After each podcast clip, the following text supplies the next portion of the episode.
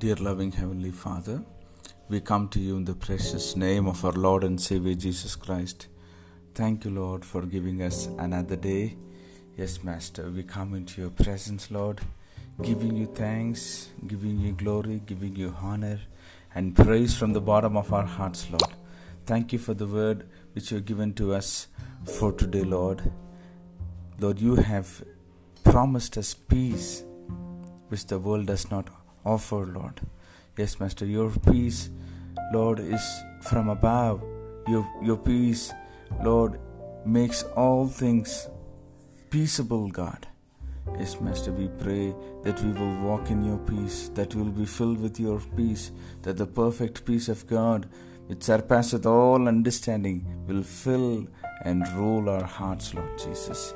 Anything which is troubling, anything which is confusing, Lord, we pray that your peace will replace those confusions. Yes, Master.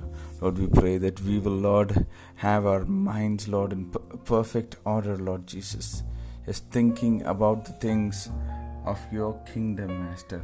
Yes, help us to fulfill, Lord, the obligations of your word.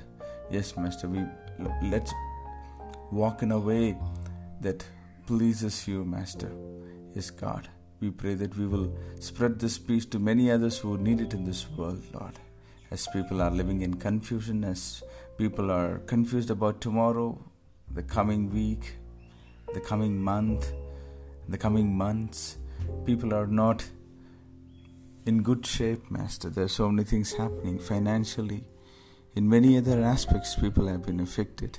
We pray that you will give them peace that you will give them calmness, Lord, that you will calm the storm for them, Master.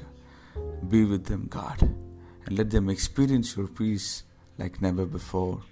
I pray for your people this morning, my brother, my sister, whoever is listening to this audio right now. I pray that your perfect peace be administered to them.